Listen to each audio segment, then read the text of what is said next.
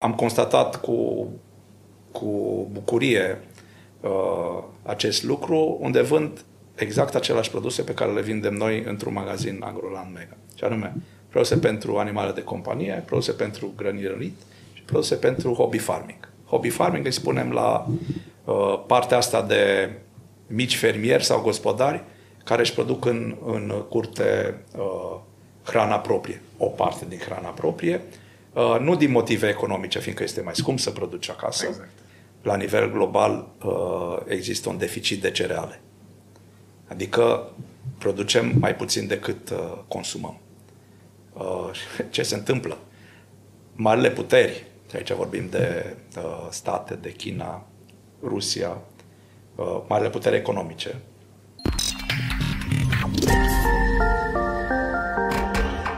salutări și bine ați revenit la Complex Made Simple. Astăzi l-am alături de mine pe Horia Cardoș, unul dintre cei mai experimentați oameni din industria agricolă, fondator Agroland. Salutări, Horia!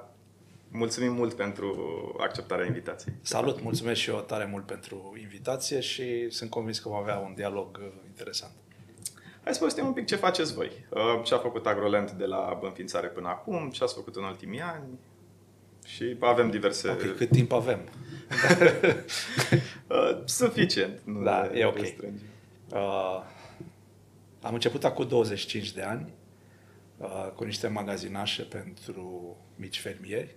Vindeam diverse produse pentru ei, în principal din zona de nutriție, premixuri, furaje concentrate. Am început după aceea să aducem echipamente și am învățat ușor piața asta.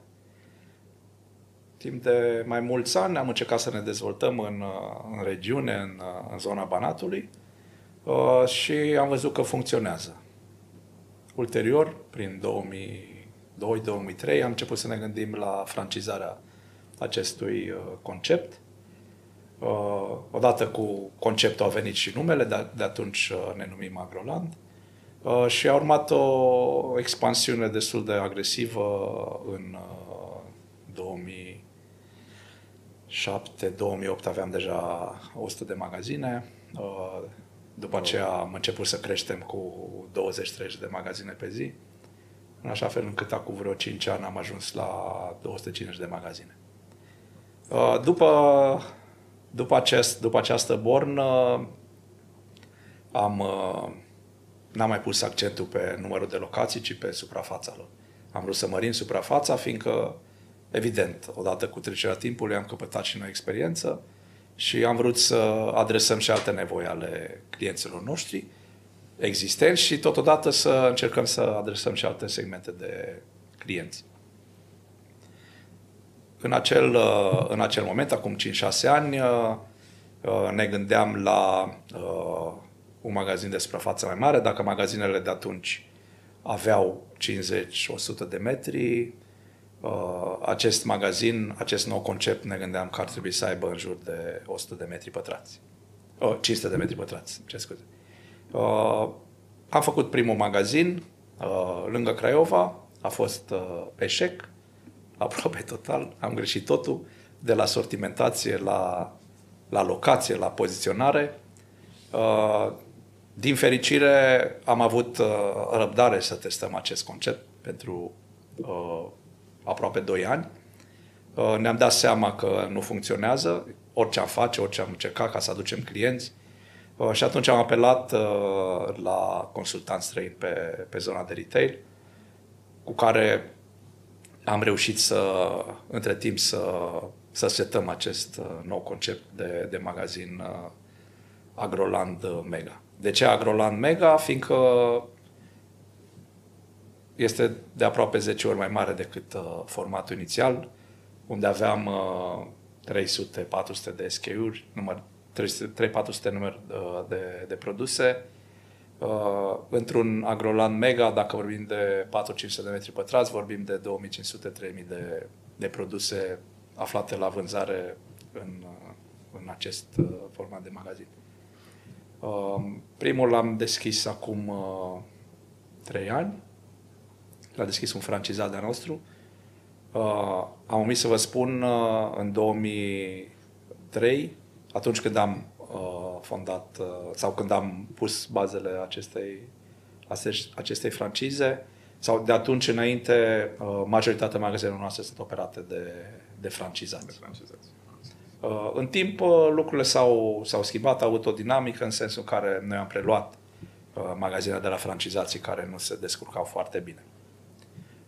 Acum, din cifra de afaceri, noi operăm cam 40% din magazine, raportând la cifra de afaceri, este operată în magazinele noastre, restul în magazine francizate. Așa cum spuneam, acum 3 ani, în județul Galați am avut primul francizat care a deschis un magazin de aproape 400 de metri pătrați,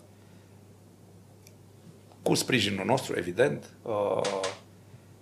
Lucrurile au funcționat foarte bine și de atunci până acum avem deschise în total 16 magazine în acest format. Magazinul din lângă Craiova nu este Agroland Mega, dar intenționăm în această primăvară să-l transformăm. Anul acesta vrem să ajungem să deschidem cel puțin 10 magazine Agroland în format Agroland Mega.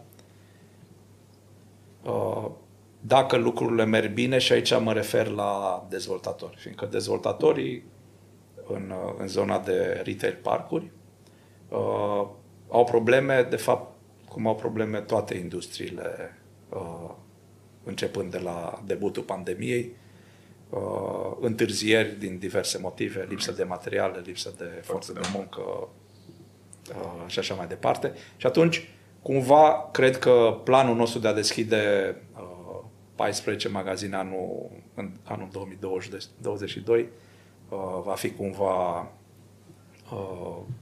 întârziat de aceste întârzieri. Vorbim de cei mai mari dezvoltatori de pe piața românească de retail parcuri, nu vorbim de companii locale mici care se chinuie, ci vorbim de dezvoltatori mari care de la lună la lună ne tot amână. Nu este bine pentru noi, fiindcă evident că ne-am făcut niște bugete, ne-am făcut niște planuri. Corect.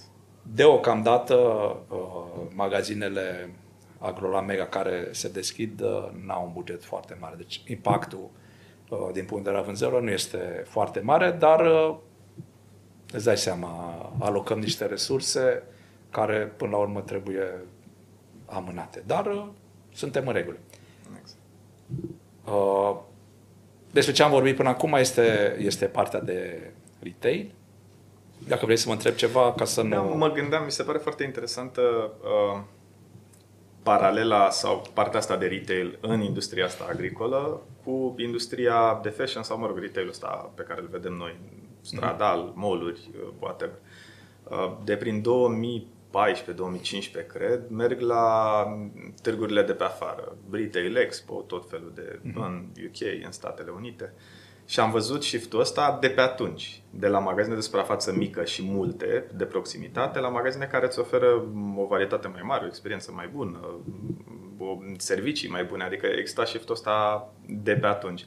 Acum îl văd din ce în ce mai des și în România și în tot felul în industria asta de fashion, clar. Deci magazinele se transformă în centre de experiență. Mi se pare foarte interesant că și voi ați făcut shift-ul ăsta acum ceva timp de la magazine de dimensiune mică.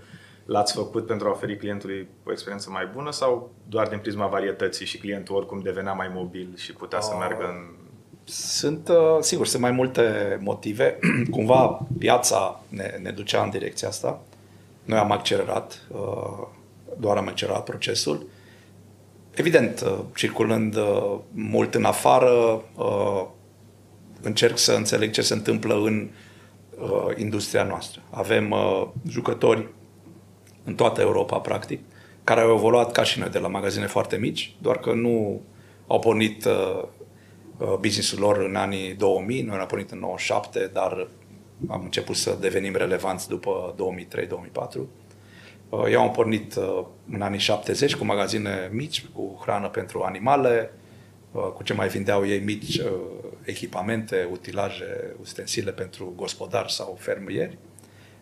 Și acum a evoluat către magazine de suprafață de peste 1000 de metri pătrați, unde vând, și am constatat cu bucurie acest lucru, unde vând exact aceleași produse pe care le vindem noi într-un magazin Agroland Mega. Și anume, produse pentru animale de companie, produse pentru grănirărit și produse pentru hobby farming. Hobby farming îi spunem la partea asta de mici fermieri sau gospodari care își produc în curte hrana proprie, o parte din hrana proprie, nu din motive economice, fiindcă este mai scump să produci acasă decât să cumperi din supermarket. Sigur, diferența o face calitatea. Dacă ar fi să cumperi calitatea aceea din supermarket, ar fi de 4-5 ori mai scumpă decât este astăzi calitatea pe care o găsești în supermarket. În supermarket găsești o calitate ok pentru marea masă a populației. Cei care vor ceva în plus, poate au copii mici sau probleme de sănătate în familie sau pur și simplu sunt pasionați de creșterea animalelor, vor alege să crească în propria gospodărie sau într-o mică fermă. Ce e surprinzător pentru o națiune preponderent rurală, cum era România până acum, să zicem, 10-15 ani, acum lucrurile s-au schimbat. Și, apropo, vom vedea datele la recensământ care vor fi șocante, nu știu dacă știți, dar sunt date oficiale, neoficiale deja, care ne vor surprinde foarte mult din punct de vedere al numărului de români care mai trăiesc în țara noastră. Da, nu știu. Da, vă las să fiți surprinși de informațiile oficiale. Cum spuneam, dacă ne așteptăm ca o țară fostă, rurală și deja nu mai este, deja populația în majoritate trăiește în orașe mai mari sau mai mici, țările din vest, și aici vorbim de cele din nordul Europei, nu numai cele de la Mediterană, vorbim de la Marea Britanie, Germania, Belgia, Olanda, unde există un sector foarte serios pe zona de hobby farming. Știm asta de la furnizorii noștri de echipamente. Și spun, noi ne imaginam că ce buni și ce mari cumpărători suntem. Suntem printre cei mari din Europa, dacă vorbim de echipamente pentru ferme mici și gospodărie. Ne-au arătat niște cifre ce se întâmplă în UK, ce se întâmplă în Olanda, în Belgia, în Germania, așa cum spuneam, unde nu se văd. Evident că dacă noi vizităm orașele turistice, mergem la restaurante bune și nu mergem în zone rurale, ne imaginăm că toată lumea acolo își cumpără hrana din supermarket. Da, poate 80% sau 90%. Dar există o pătură importantă de populație, nu săracă, de precizat, care preferă să surseze o parte din hrană din zona rurală. Ei, același lucru se întâmplă la noi și revenind, modelul Agroland Mega este inspirat de ce se întâmplă afară. În țările cu populație mai înstărită decât în România. Funcționează, ba mai mult. Spuneai că vizitezi târguri de retail. Conceptul Pet and Garden este cel mai în vogă, cel mai în trend acum, iar toți dezvoltatorii de parcuri comerciale, spun parcuri comerciale la dezvoltările de tip strip mall. Adică ai o parcare în centru și pe lateral ai boxuri unde ai acces direct din parcare. Nu vorbim de galerii comerciale acoperite, unde credem că nu s-ar potrivi conceptul nostru. Dar în genul ăsta de dezvoltări, în afară de ancora de food, al doilea cel mai important, sau cea mai importantă ancoră este Pet and Garden. După aceea vin retailerii de fast fashion, să le spunem, cei care vând haine de o calitate medie, dar foarte, foarte convenabilă din punct de vedere preț. Sigur, și aceia sunt prezenți, doar că vorbim de un retailer de food, un retailer Pet and Garden, 3 sau 4 sau 5 retaileri din zona de fast fashion. Asta sunt două trenduri pe care le văd din ce în ce mai accelerate în ultimii ani. Asta de farm to table, sau în care oamenii au o atenție sau o grijă foarte mult mai mare pentru ce mănâncă, ce alimente consumă, preferă să știe sourcing-ul, să fie totul ok. Și animale de companie, deținerea de animale de companie sau cumva au chiar văzusem că în momentul în care a început pandemia a fost singurul, sau mă rog, prima lună în care nu mai existau animale în adăposturile din Statele Unite.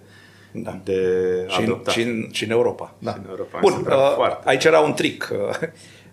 În momentul când a apărut lockdown-ul, în unele țări era permisă ieșirea dacă plimbai un animal de companie. Și atunci, exact, din două motive. Odată vroiai să ieși și a doua, stai singur cuc în casă. Exact. Era, da, măcar îți aducea o, mă rog, o companie. Ce spui despre... Da, mult, exact, în ambele. Un element important al conceptului from farm to table este distanța pe care o parcurge, exact, alimentul.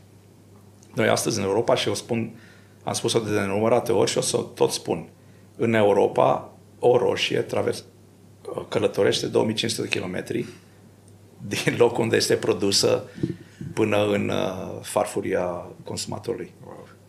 Imaginați-vă ce amprentă de carbon are. Și ce operațiune logistică complexă. Pentru ce să faci? Da, ok, vrem să avem roșii pe masă 12 luni din 12, 50 de săptămâni din... Da. Nu este chiar în regulă. Ei, și atunci, cumva, și guvernele, dar și retailerii, fiindcă retailerii, grupurile internaționale simt ceea ce vor clienții și vor, evident, fiind în competiție, vor să fie primii care adoptă modele sustenabile, să le spunem. Că nu sunt doar vorbe, vorbim de... Este, mai ales în perioada asta de pandemie, ne-a arătat că lanțurile logistice lungi sunt foarte vulnerabile. Și exact, nu vorbim doar de automotive sau de metale sau de cereale, vorbim de hrană, pur și simplu. Exact. Și guvernele, cel puțin guvernele care își fac strategii pe mulți ani, se gândesc la lucrul ăsta. Și atunci sunt două direcții. Odată guvernele vor încerca să determine retailerii să se aprovizioneze aproape de magazinul unde se vinde marfa, iar retailerii, la rândul lor, vor încerca să servească nevoia, fiindcă deja este o nevoie a clienților educați, de a ști de unde vine mâncarea și zice, ok, mă duc să-mi cumpăr lapte. Păi de unde cumpăr lapte? De la supermarketul cu tare, german, francez, whatever, nu contează, belgian. Dar să văd de unde este produs. De ce să cumpăr lapte produs în Polonia, să susțin pensiile și salariile din țara respectivă, și să știi că există deja o pătură importantă, o categorie importantă de consumatori care sunt conștienți de lucrul ăsta. Și vor zice, ok, trebuie să și permiți. Dar când vorbim de coșul de food, totuși nu este atât de mult. Diferența nu e mare. Da, nu e mare. Adică plătesc $1 în plus, iau un lapte produs în România sau produs în altă țară. Și dacă te gândești așa, ok, ce fac? Îmi scad șansele copiilor români la o piață a muncii în viitor? Că asta fac. Dau bani guvernelor altor țări ca să susțină educația copiilor lor, care să vină să-i concureze pe copiii noștri. Exact. Ca paralelă, întotdeauna am fost fascinat. Toate studiile făcute pe impactul sănătății, impactul sportului asupra sănătății, asupra sistemului medical, în toate se spune că orice euro, dolar, leu investit în sport îți aduce niște beneficii și economii în sistemul de sănătate. Toate! De ce nu susținem mai mult? Asta nu știu. Și de ce nu se face mai mult? Fiindcă, la fel și asta. Oamenii care ajung în poziții de decizie știu că sunt efemeri în poziția. Și așa e sistemul politic, dar nu cred că doar în România. Unde oamenii, sau dau exemple, consiliul de administrație ale companiilor sau directorii generali care sunt aleși pe mandate relativ scurte pentru viața unei companii importante. Ei, dacă ei trebuie să ia decizii care să aibă impact în viața societății peste 10 ani, vor fi foarte puțin determinați să facă lucrul ăsta. Dacă se gândesc, ok, mărim pensiile de peste 6 luni, ok, va afecta mandatul meu și mă va ajuta. Sau vor zice, cu banii ăia construim școli sau exact, spitale sau whatever. Zice, ok, nu se va vedea și nu voi fi reales sau nu voi beneficia de pe urma acțiunii mele, fiindcă se știe statistic, 10 ani e mult pentru un politician ca să rămână în atenția publicului. Întotdeauna mă întrebau fie colegi, fie prieteni în momentul în care călătoream prin alte țări, cum arată economia României. Și mă întrebau, băi, ok, voi ce faceți în România acolo? Ce produceți voi sau ce faceți? Și mă gândeam așa, mi-aduceam aminte din copilărie că am crescut în Bărăgan, în Fetești. Mi-aduceam aminte că agricultura era foarte importantă. Băi, una din industriile importante, cred că încă mai e agricultura. Zic, ok, avem IT, software, nu știu, producem tehnologie, producem tot felul de chestii, dar dacă mă gândesc în afară de agricultură, ok, mai avem niște fabrici de automotive și... Care se vor muta pe mâine. Cu siguranță, exact. Întotdeauna asta discutam cu niște prieteni, ne întorcem de la agricultură, discutam cu niște prieteni care au avut fabrici de încălțăminte sau diverse produse din astea fashion. Și spuneau, băi, că în momentul în care a devenit prea scumpă Italia sau piețele din vest, au venit în România. În momentul în care România a devenit prea scumpă, s-au mutat Albania, Serbia și prin alte țări. Acum, unul din prietenii ăștia are o fabrică în Serbia, pe care o mută el în Maroc, pentru că a devenit prea scumpă Serbia. Da. Cred că la fel se va întâmpla. Cei din vest știau ciclul ăsta, probabil politicieni români sau noi ne imaginam că fabricile acelea de confecții vor fi forever în zona Moldovei, unde era o tradiție. Dar terenul a rămas. Să ne întoarcem la agricultură. Da. Ce facem cu agricultură? România este într-o poziție fantastică din punctul ăsta de vedere. Astăzi este a 6-a putere agricolă în Europa, în condițiile în care suntem preponderent producători de materii prime. În condițiile în care România, sau mă rog, retail-ul vinde abia jumătate din produse locale, produse în România. Deci potențialul este fantastic, dar aș vrea cumva să vă duc într-un context global.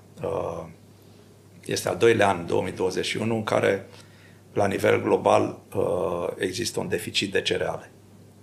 Adică producem mai puțin decât consumăm.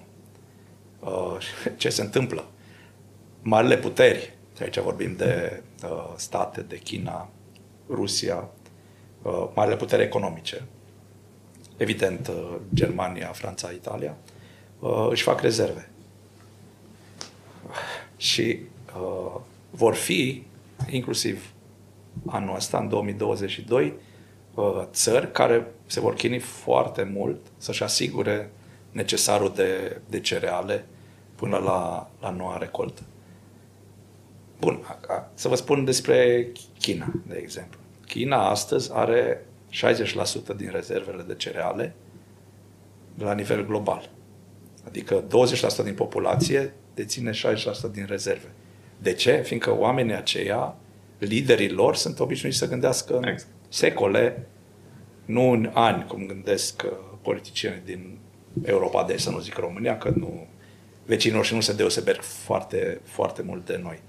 Ei, și atunci România, în acest context, dacă este capabilă să-și mărească, în primul rând, producția de cereale, dar producția agricolă în general, va fi tot mai relevantă. Astăzi este al 10-lea exportator al lumii, România. Din punctul meu de vedere, e o veste interesantă, e o știre interesantă, dar nu e o veste foarte bună. Corect. Potențial e bună. De ce? Noi exportăm materii prime, exportăm cu, astăzi să zicem, 250 de euro tona de cereale și importăm cu 2000 de euro tona de carne. E un dezechilibru major, dar, repet, vestea bună este că avem posibilitatea să schimbăm lucrul ăsta. Pe de o parte, creștem producția, fiindcă fermele se profesionalizează. Fermierii, se schimbă generațiile. Dacă bătrânul fermier lasă în familie și generația următoare vrea să se ocupe de asta, Evident, este mai educat, mai dornic să aplice tehnologiile noi. Dacă nu, vinde. Își cumpără un Ferrari, două vile și e... acolo s-a oprit business-ul familiei. Dar vinde către ferme profesionale sau fermieri profesionali, care nu neapărat vin din agricultură. Sunt foarte multe grupuri, inclusiv pe bursa din România, sunt grupuri care acumulează suprafețe mari de teren și le tratează ca și business. Corect. Le tratează în mod profesionist, își angajează cei mai buni specialiști pe care pot să găsească. Ce se va întâmpla? Evident, productivitatea va crește, iar în momentul când România va ajunge la productivitatea din Europa de vest, va fi un moment în care vă garantez că România va beneficia, fiindcă nu o să putem să exportăm la nesfârșit. Vedem deja, inclusiv noi, fiindcă suntem și în acest business, dezvoltăm capacități de producție în zootehnie. Adică să transformăm proteină vegetală în proteină animală. Ceea ce vreau să subliniez și ultima frază, România este azi o putere agricolă, dar îmi doresc și avem toate datele ca România să fie o putere inclusiv în zona de agrofood. Adică nu doar agricultură, ci și hrană. Corect. Că potențial avem. Există forța de muncă. Avem deja multe date ca să facem, ca să facem o diferență. Sigur, în momentul când trăiești în orașe mari, Timișoara, București, Timișoara, Cluj și așa mai departe, lucrezi în companii de IT sau, mă rog, biroul tău este într-o grădină de sticlă, te duci la parterul blocului, îți cumperi tot ce ai nevoie, cumva zici, ok, România este industria auto, este IT, nu știu ce mai este. Dar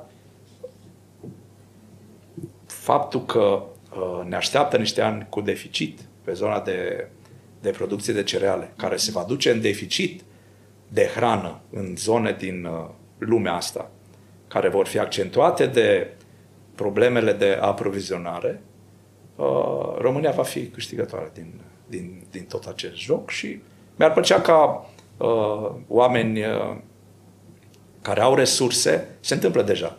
Sunt foarte mulți oameni care au avut business-uri cu totul alte zone decât agricultură, să se uite cu atenție, să achiziționeze pământ.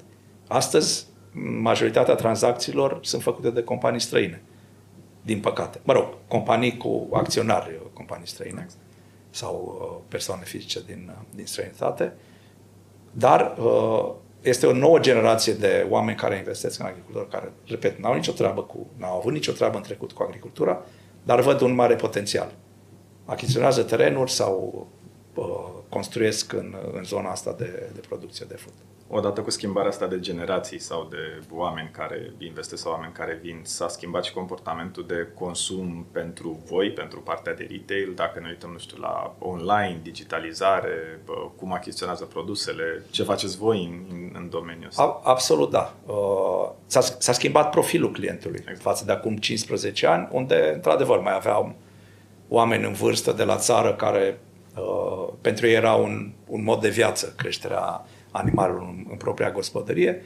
Vedem oameni tot mai tineri, tot mai educați, chiar venituri peste medie. 2020 a fost un an wow din punctul ăsta de vedere.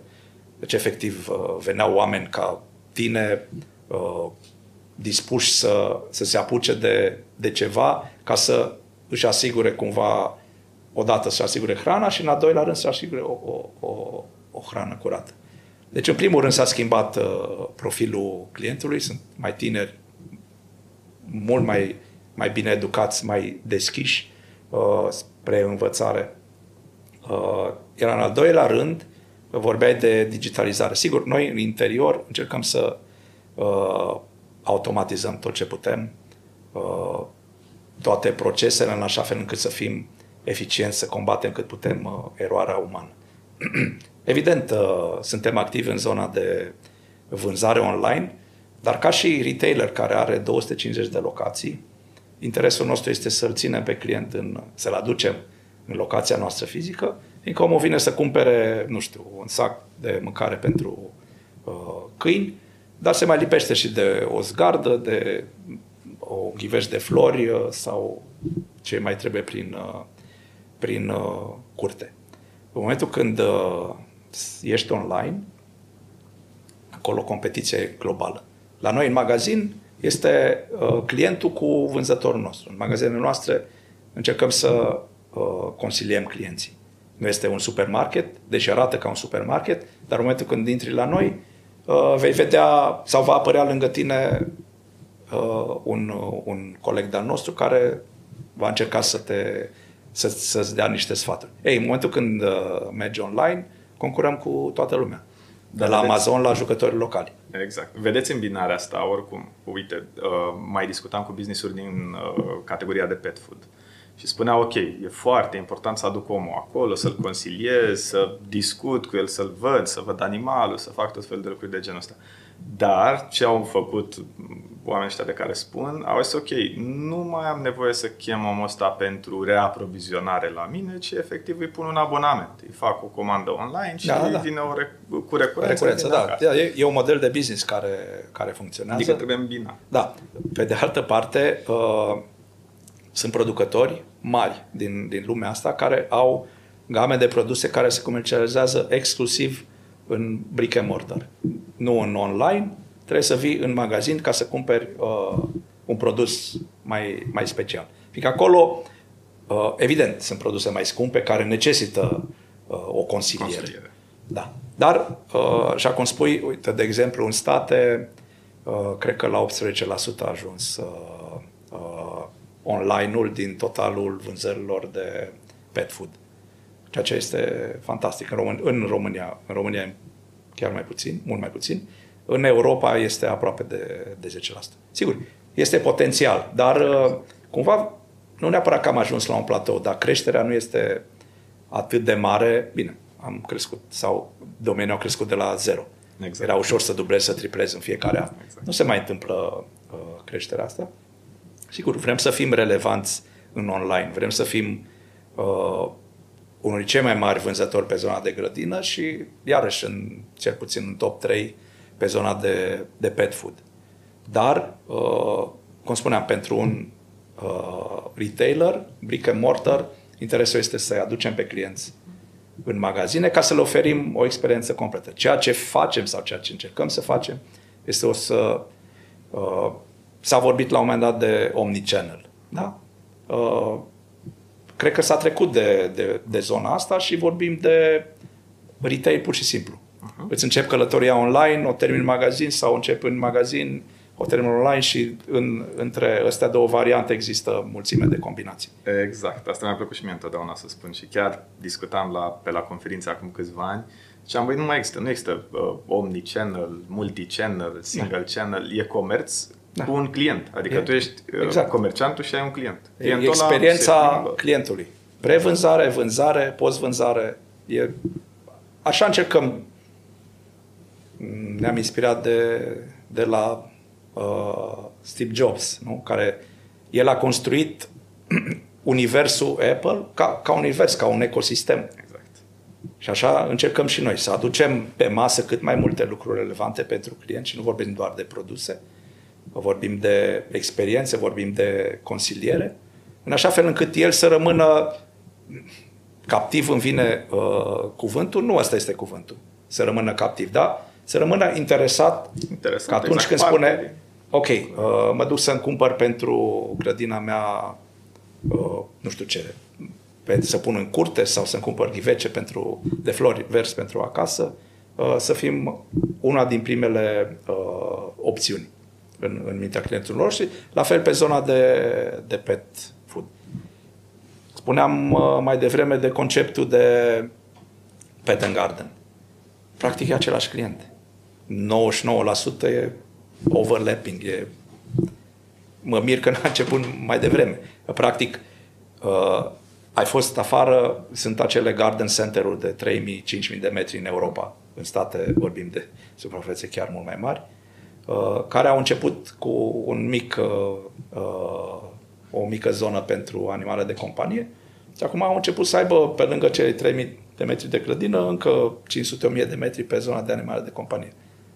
Avem același client pe aceste două categorii, ceea ce e fantastic. Exact. Mie întotdeauna mi-a plăcut să spun că istoric și cumva natural, achiziția se consolidează. Adică un client nu vrea să meargă el de nebun în mai multe locații să cumpere aceleași produse de care are nevoie, dacă e același client. Că istoric am avut porturi în care veneau oamenii și cumpărau diverse produse aduse de, din tot felul de zone, piețele pe care le vedem și acum, mall-urile, shopping mall-urile, marketplace-urile. Au apărut ca nevoia clientului. Adică voiam să mă duc într-o destinație și să-mi cumpăr toate produsele. Asta e cu siguranță. Comportamentul către asta se duce. Oamenii și-au dat seama că timpul este o resursă finită și fiecare ce preferă. Unii preferă să o cheltuie cu lucruri mai puțin interesante, alții preferă să-și facă, dacă, ok, mă duc să-mi aleg niște flori pentru grădină și să-mi cumpăr și hrană pentru animale de companie, am rezolvat, am plecat. Dar în rest fac ce-mi place. Alerg, citesc, stau cu prietenii. Nu e nevoie să merg în 7 magazine ca să-mi rezolv niște nevoi. Până la urmă, n-am mai spune chiar basic, dar niște nevoi obișnuite. Exact, exact. Da, ne bazăm, evident, ne bazăm pe asta. În momentul când un client vine să cumpere, cum am spus, ceva pentru grădină, va cumpăra și pentru animăluțul lui de companie. Se întâmplă asta în magazine. Vedem experiența din ultimii 2-3 ani. Cum vedeți voi partea asta de regionale, de piețe externe, expansiune în alte piețe sau potențial? Noi? E clar că în România sunteți lideri. Da, pe zona asta de pet and garden, pe conceptul ăsta nu există în România. Ne așteptăm să apară și alte companii locale deocamdată. Planul nostru este destul de simplu. În momentul când vom ajunge la 40 de locații, adică undeva la sfârșitul anului 2023, început de 2024, considerăm că avem deja o flotă importantă de magazine care ne permite, odată în procesul ăsta de învățare, ne permite să ieșim cu acest concept finalizat. Astăzi nu este. Astăzi poate 85-90% estimăm noi că este finalizat. Peste un an, un magazin Agroland Mega va arăta, nu, evident, nu complet diferit, dar diferit. Învățăm. Neavând un model pe care să-l copiem și după aceea să încercăm să fim mai buni decât ei, până la urmă am luat un model de afară, din țările de care vă spuneam înainte, pe care am încercat să-l adaptăm la România. Când vom avea 40 de magazine, suprafața magazinelor de format mega va depăși suprafața magazinelor tradiționale. Asta este 1. 2. Vom avea deja o relație cu furnizorii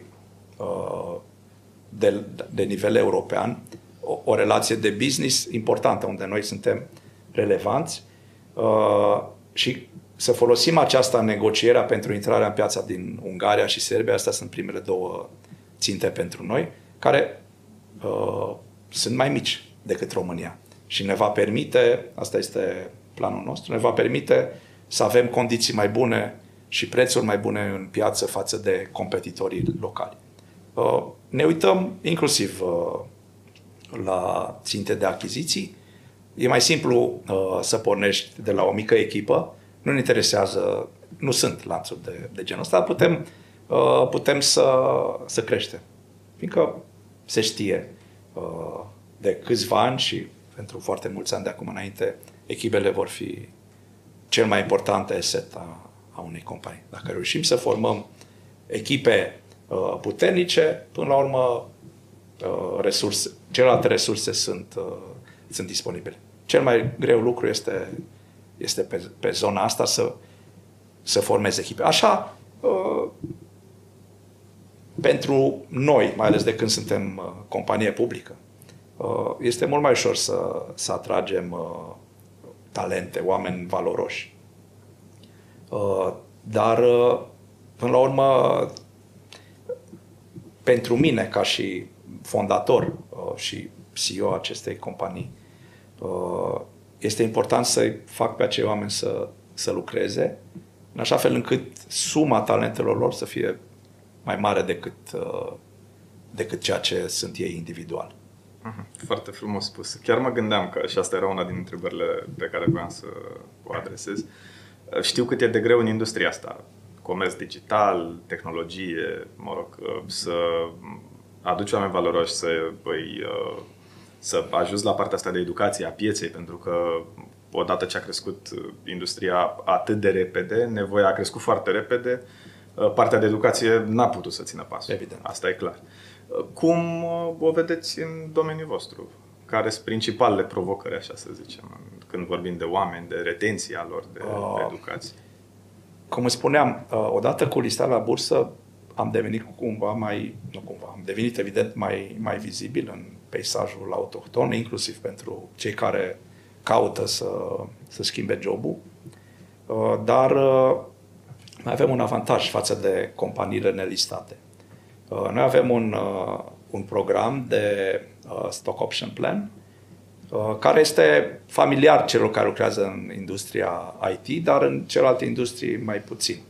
Avantajul nostru este că, fiind o companie listată, putem să oferim acțiuni angajaților cheie care le pot valorifica pe loc, nu la un exit prezumtiv unde o să spun, ok, am o companie care astăzi valorează 1 milion, va fi 1 miliard peste 3 ani. Ok, foarte frumos, dar deocamdată e o poveste. Exact. La noi vorbim de bani, am o acțiune, mă duc, o vând, exact. Deschid un cont la un broker și o vând mâine. Și asta ajută atât la retenție, cât și la pachetul de beneficii. Fiindcă noi astăzi în Timișoara, dacă vrem un om pe o poziție, putem să egalăm practic orice multinațional. Ceea ce este, sigur, din salariu ar fi foarte complicat și costisitor pentru companie. Dar în momentul când oferă acțiuni, deja nu-ți mai afectează profitul în mod direct și suntem într-o poziție favorabilă. Sigur, avem probleme. Oameni vin, pleacă, e un turnover de personal mai mare decât anii trecuți.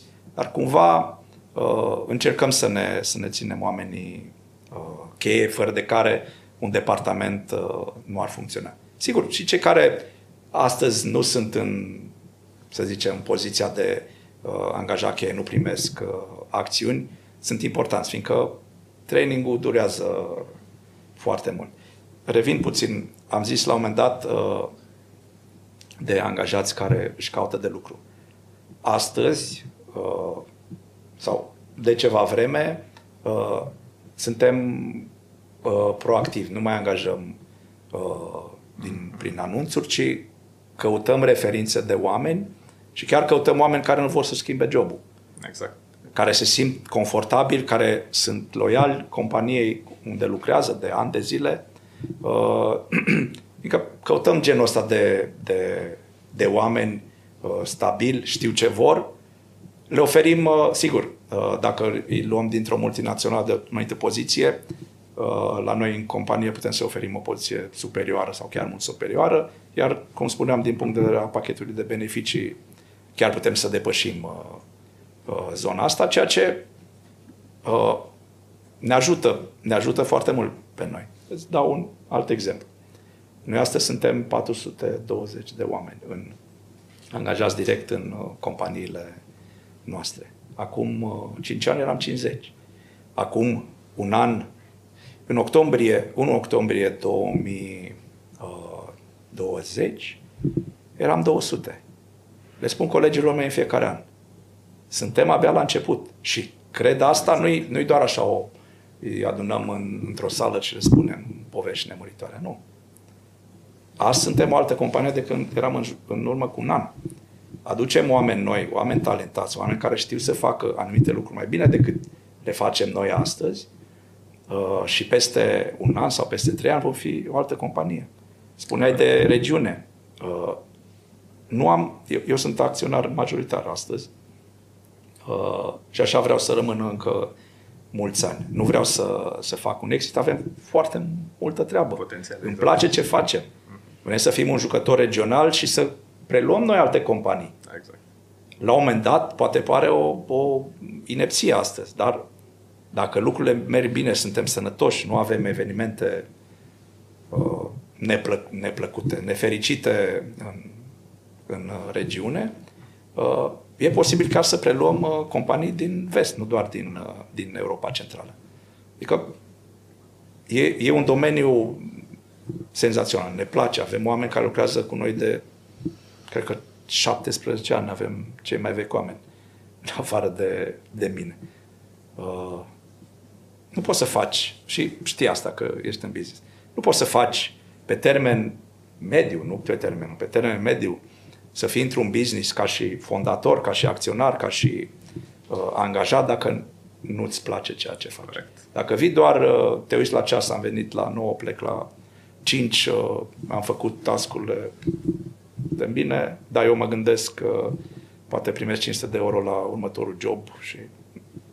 Ok, vei primi 500 de euro, dar ăsta va fi nivelul tău forever. Exact. Și vei trece de la 2 camere la 3 camere și de la o mașină de 15.000 la una de 25.000. Asta e viața? Nu cred. No, și căutăm oameni, într-adevăr, care visează lucruri... Să aibă un impact, să fie parte dintr-o poveste, să fie corect. Când tot vorbim de oameni, să vorbim puțin despre tine. Ce hobby-uri ai, cum arată timpul liber, acel puțin timp liber sau, mă rog, pe care l-ai. Nu mi-am imaginat că o să am atât de puțin timp liber, deși tot timpul am încercat să-mi creez și să-mi protejez cumva zona asta de viață privată și de hobby-uri, tocmai ca să fiu mai eficient în timpul în care îl am alocat pentru business. Nu am un program, nu știu astăzi că la ce oră se va termina ziua de lucru sau mâine sau săptămânitoare. Atât cât este nevoie. Încerc să fiu eficient, încerc să mă înconjor de oameni care sunt pricepuți și pasionați în ceea ce fac, dar evident am și eu foarte multă treabă, fiindcă avem destul de multe proiecte în derulare și cele mai multe au nevoie de supervizarea mea. Vorbești de hobby-uri, așa mi-ar plăcea să pot să alerg în fiecare zi, deși nu se vede pe mine, dar îmi place foarte mult să alerg. Mi-am dorit să alerg maratonul până la 50 de ani, n-am reușit. Sper să-l alerg până la 55, adică mai am un an și un pic. Acum câțiva ani am descoperit sailing-ul. Am norocul să fac parte dintr-o echipă care aleargă la campionatul național. Anul ăsta, de fapt, în următoarele 2 săptămâni, reușim ca și echipă să achiziționăm o nouă barcă. Nu o barcă nouă, ci o barcă. Nu știu dacă știe comunitatea ta, în România se organizează de foarte mult timp campionat național de sailing. Anul trecut erau în jur de 50 de bărci în competiție. Sper ca în fiecare an să crească numărul de bărci. Nu este un sport atât de scump cum pare. Îți dau un exemplu. O barcă bunicică costă în jur de 100.000 de euro. Adică dacă o mașină bună trece de banii ăștia, exact. Când vorbești de 8-10 oameni, ok, sigur, dacă din nefericire salarul cuiva este 500 de euro, va fi mai complicat, dar totuși nu vorbim de bani foarte mulți, mai ales că e o echipă mai mare, iar participarea sau anual asta te mai costă în jur de 1.000 ceva de euro plus cazările, dar nu vorbim de bani foarte mulți. Și mi-aș dori ca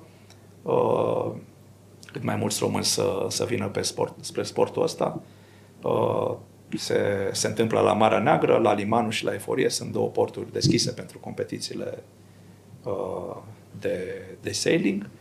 Și da, văd un viitor interesant pentru sportul ăsta în România.